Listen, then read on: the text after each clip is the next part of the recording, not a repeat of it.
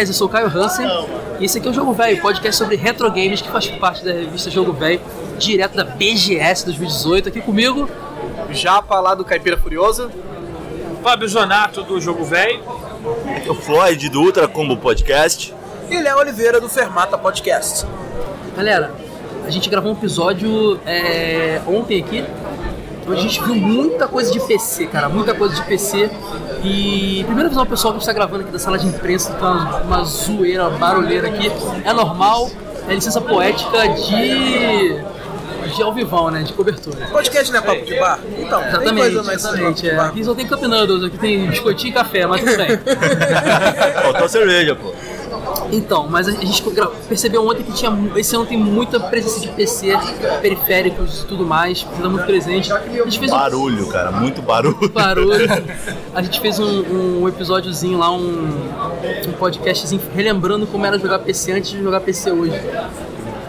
Agora, a gente tem esse, ano também umas lendas aí velhas do videogame. Will, me ajuda a lembrar aqui, quem tá aqui? Quem, quais são as lendas aqui, as grandes múmias aqui do. Boas As- no bom sentido, né? É, acho que a maior delas, por exemplo, é o Nolan Bushnell, cara, o criador do Atari só, né? E ele já é figurinha carimbada aqui, né? Nossa, e o cara é muito simpático. O cara, na abertura lá do evento de imprensa, apresentaram todos os participantes internacionais. Cara, quando liberou, o Major Tavares liberou a galera pra ir embora, ele foi lá, bateu foto com a galera, cumprimentou todo mundo, e a maioria meio que vazou ali pela. Será que alguém trouxe um. Atari ele autografar? Cara, eu, outro, outro velho, eu tava na fila ali pra tirar foto com o Yoshinori Ono, por lenda. E tinha um cara que tava com uma puta mala, que o cara tava com um Xbox pra o criador do Guias auto- autografar, e um Atari pro Nolan Bush não autografar, e outro cara com uns cartuchos de Atari, cara.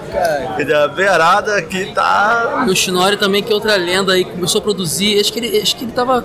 Ele tava na direção de áudio, uma coisa de Street Fighter 2, depois produziu do 3 em diante, E né? do Do 3 em diante ele começou a produzir, e aí ele começou a dar a, a marca dele pro jogo. Hoje em dia, basicamente, ele é um espírito. Ele não criou, mas ele é Ele o não cara. criou, mas ele, ele já chega nos eventos, tem energia, uma energia. Sempre ele com o fala bonequinho do Blanca na mão. Sempre com o bonequinho do Blanca na mão. Ele pode estar em qualquer país, ele leva aquele bonequinho do Blanca Uma mão. Não é figura, só quando cara. ele vem pro Brasil, não. Aham. Ele já disse que adora o Brasil, então por isso que ele vem pra cá toda vez que pode.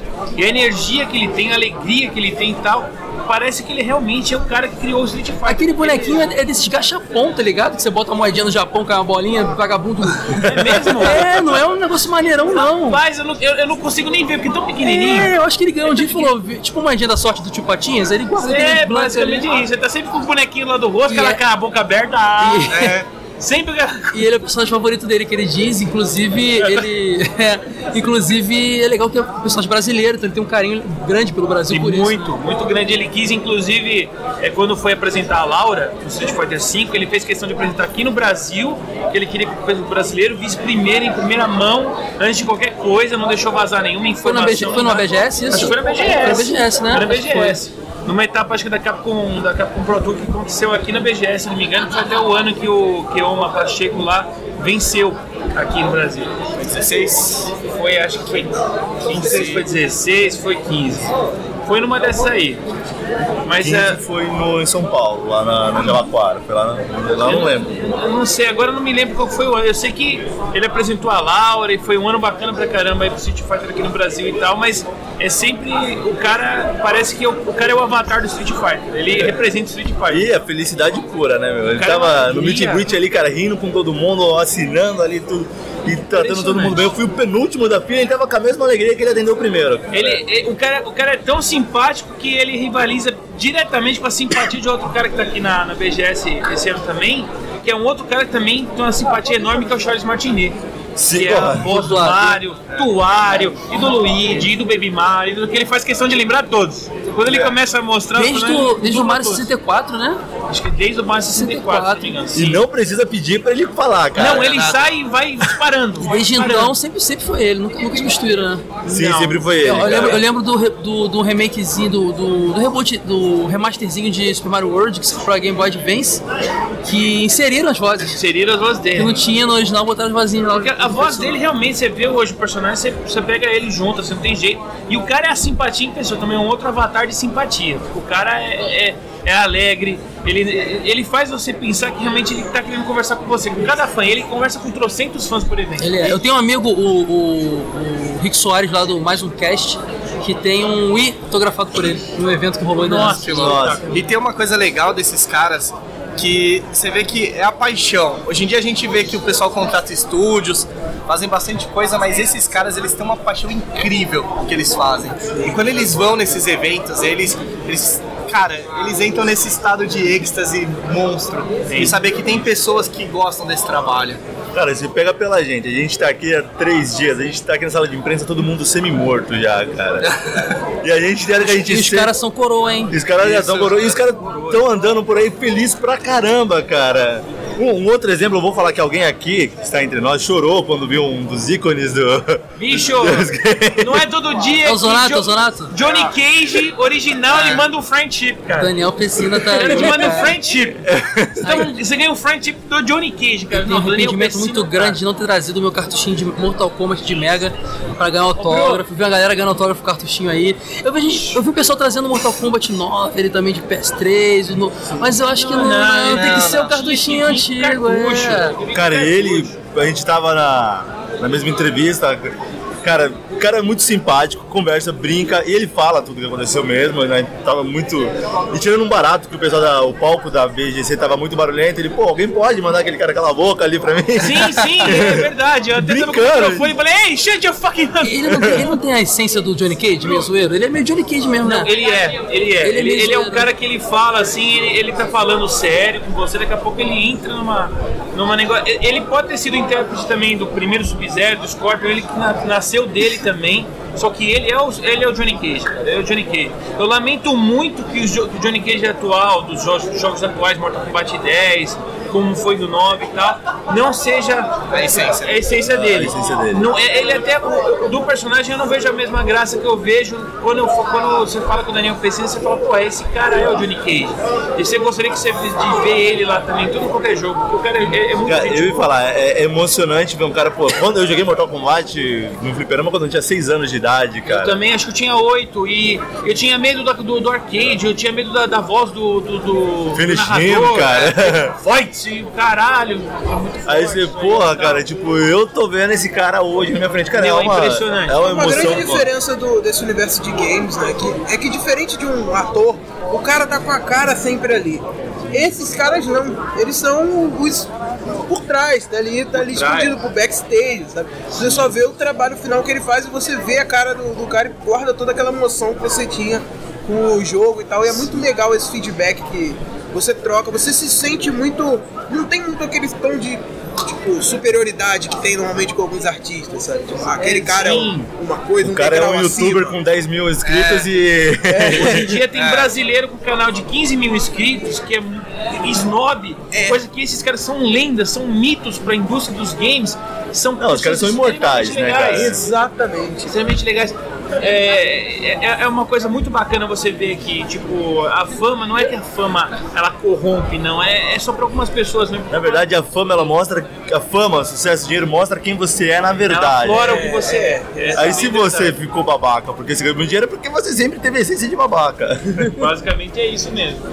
Cara, outra pessoa que tava aqui, inclusive, sempre, tipo, tem a galera, os haters de The King of Fighter, Tekken, Street Fighter, um joga o outro, PES e FIFA, essas coisas, apresentaram na sequência do, na- no início do, da BGS o Yoshiri Ono e depois o Harada, criador do Tekken. E ele chegou lá brincando no microfone e falou, ó, gente, se vocês encontrarem um senhor de sobrenome Ono, acho que Yoshiri Ono, pode falar com ele que ele vai pagar bebida pra todo mundo, tipo...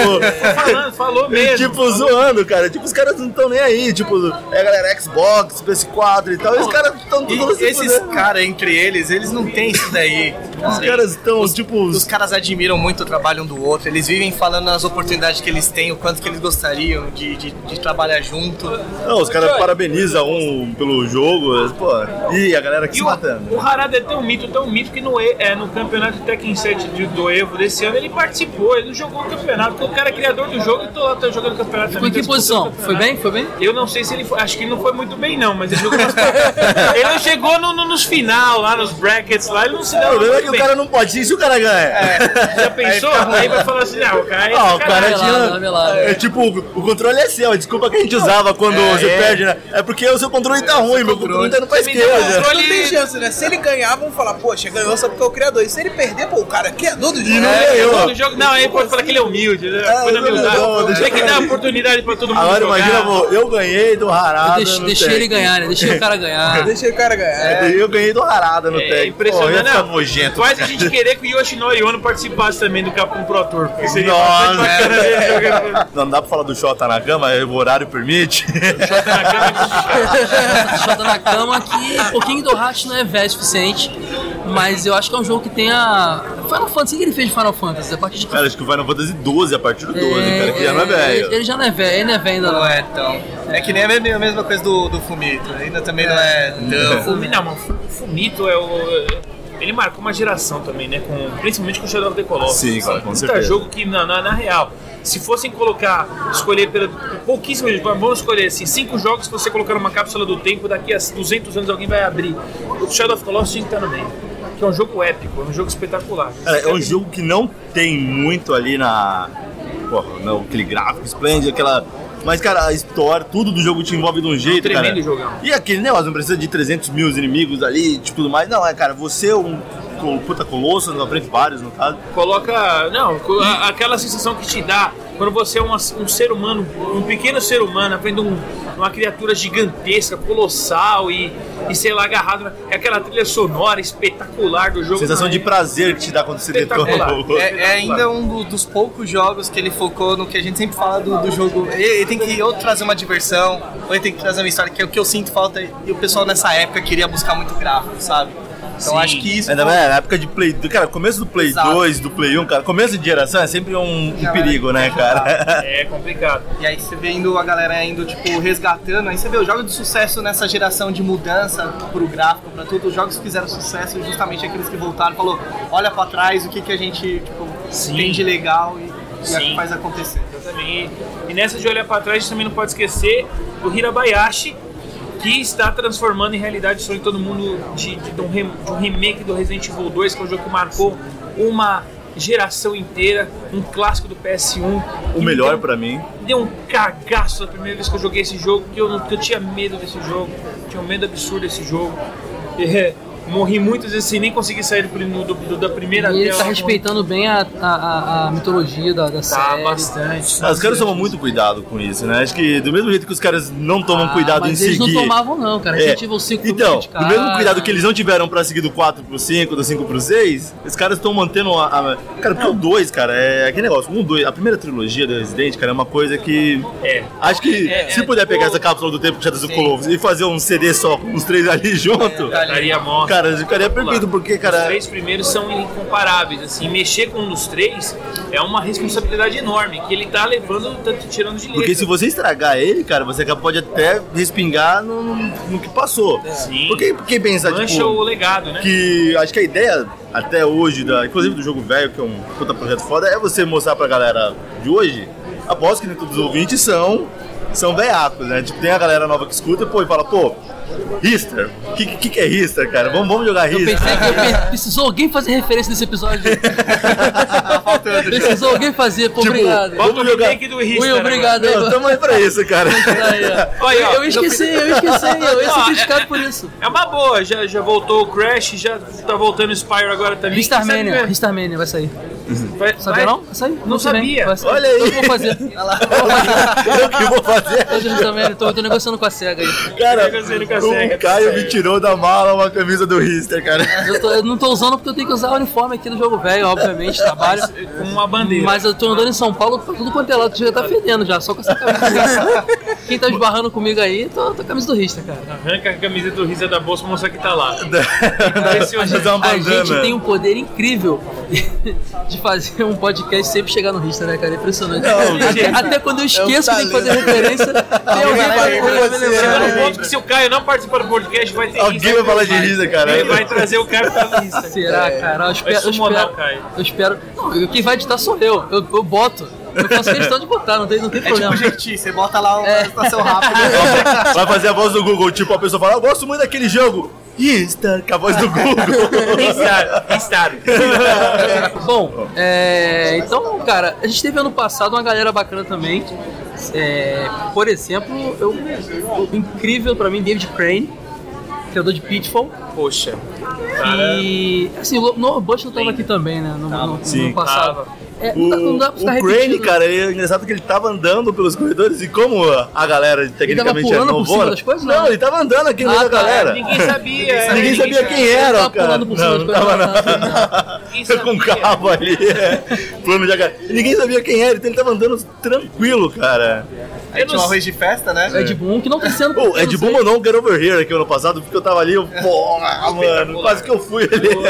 Eu tenho uma teoria de que o Pessina e o Ed Boon não podem estar no mesmo ambiente. Rolam, tem uma treta ali. Olha, ele disse que tem um relacionamento legal, mais Tem ou um- menos. ele, né? Na realidade, ele disse que tem um relacionamento legal com o. Como é que é o nome do outro? O outro Tobias, o- né? John Tobias. Eu tô John, To- John Tobias. Que esses daí ainda são amigos até hoje. Pelo que eu entendi, que ele não falou com, que ele não fala mais com ninguém e tal, eu acho que eles não tem mais, não se bica mais mesmo, não.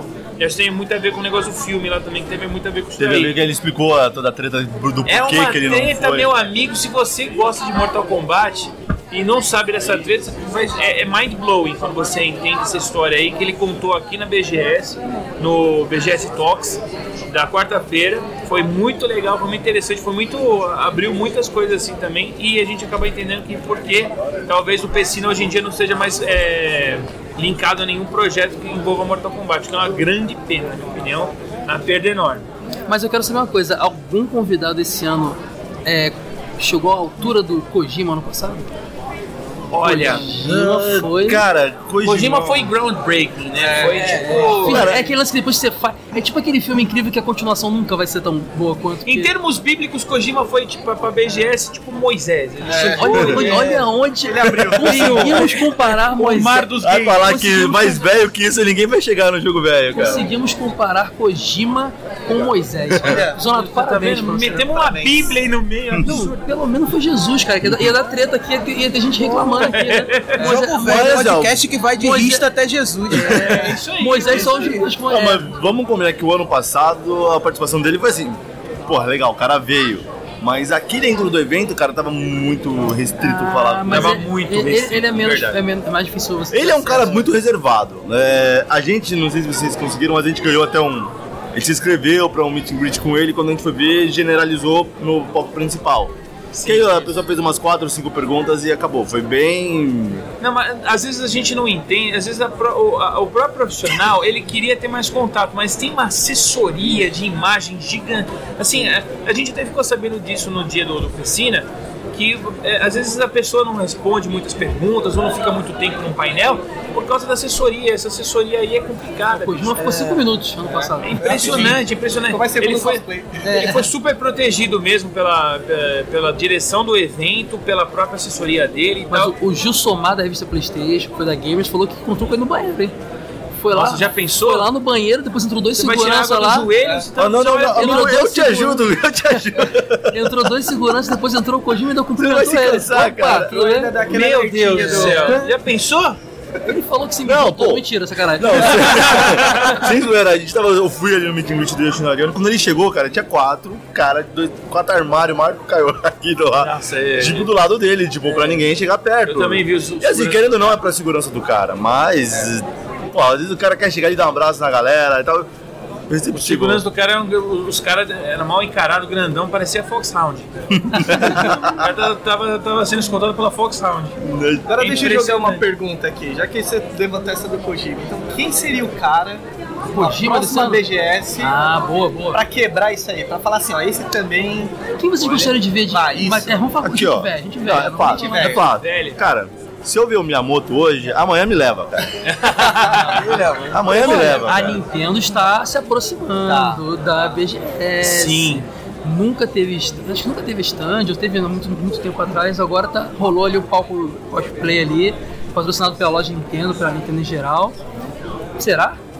Olha, Seria... É, Olha, já pensou? Não, a Nintendo vem chegando, vem chegando em determinado ano. Não, até eu que fui ceguista na década de 90, falo que se eu ver o Miyamoto eu infarto.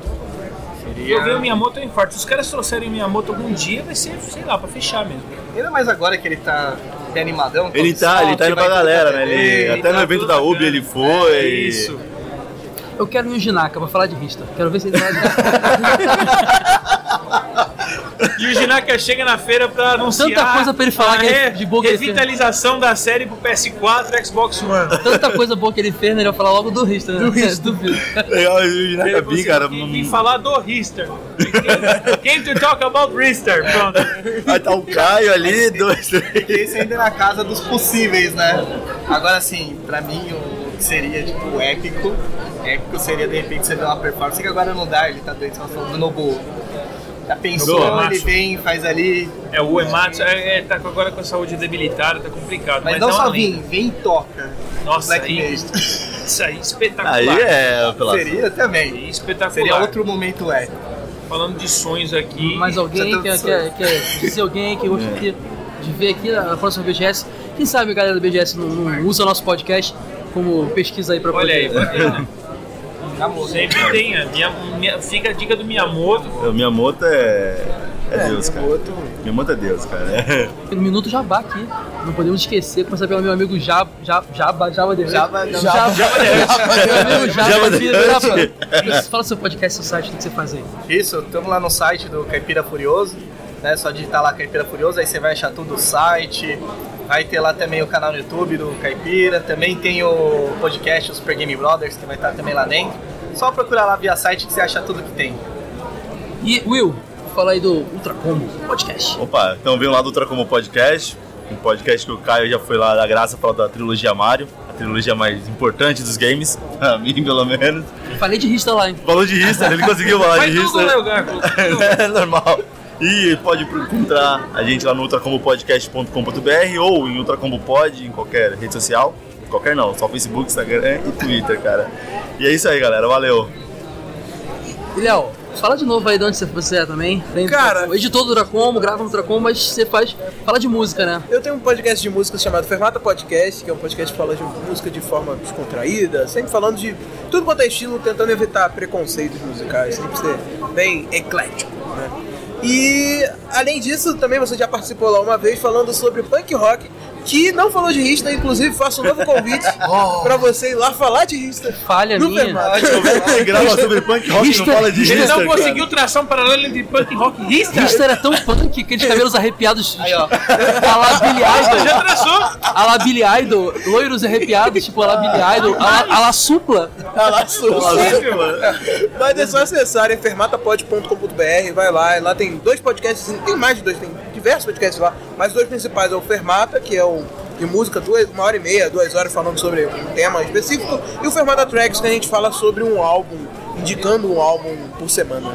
Tem um tal de Floyd lá que é bom pra caramba. Eu tô devendo, já, já me chamaram pra fazer um pergunta Tex lá. Tem que fazer. O, o Leandro, eu queria falar do Tommy do The Who, cara. Olha aí, ó. Não, Aí não deixe ninguém fazer, eu que vou fazer Tá, isso aí, por tá, favor. tá guardado pra você. Um dia eu Esse é o faço, disco né? da minha vida. Eu vou, Tá achar, eu, vou, pra você. eu vou achar Richter ali, hein? Fica aí o desafio. Valeu, galera. Abraço, tchau. Falou, falou.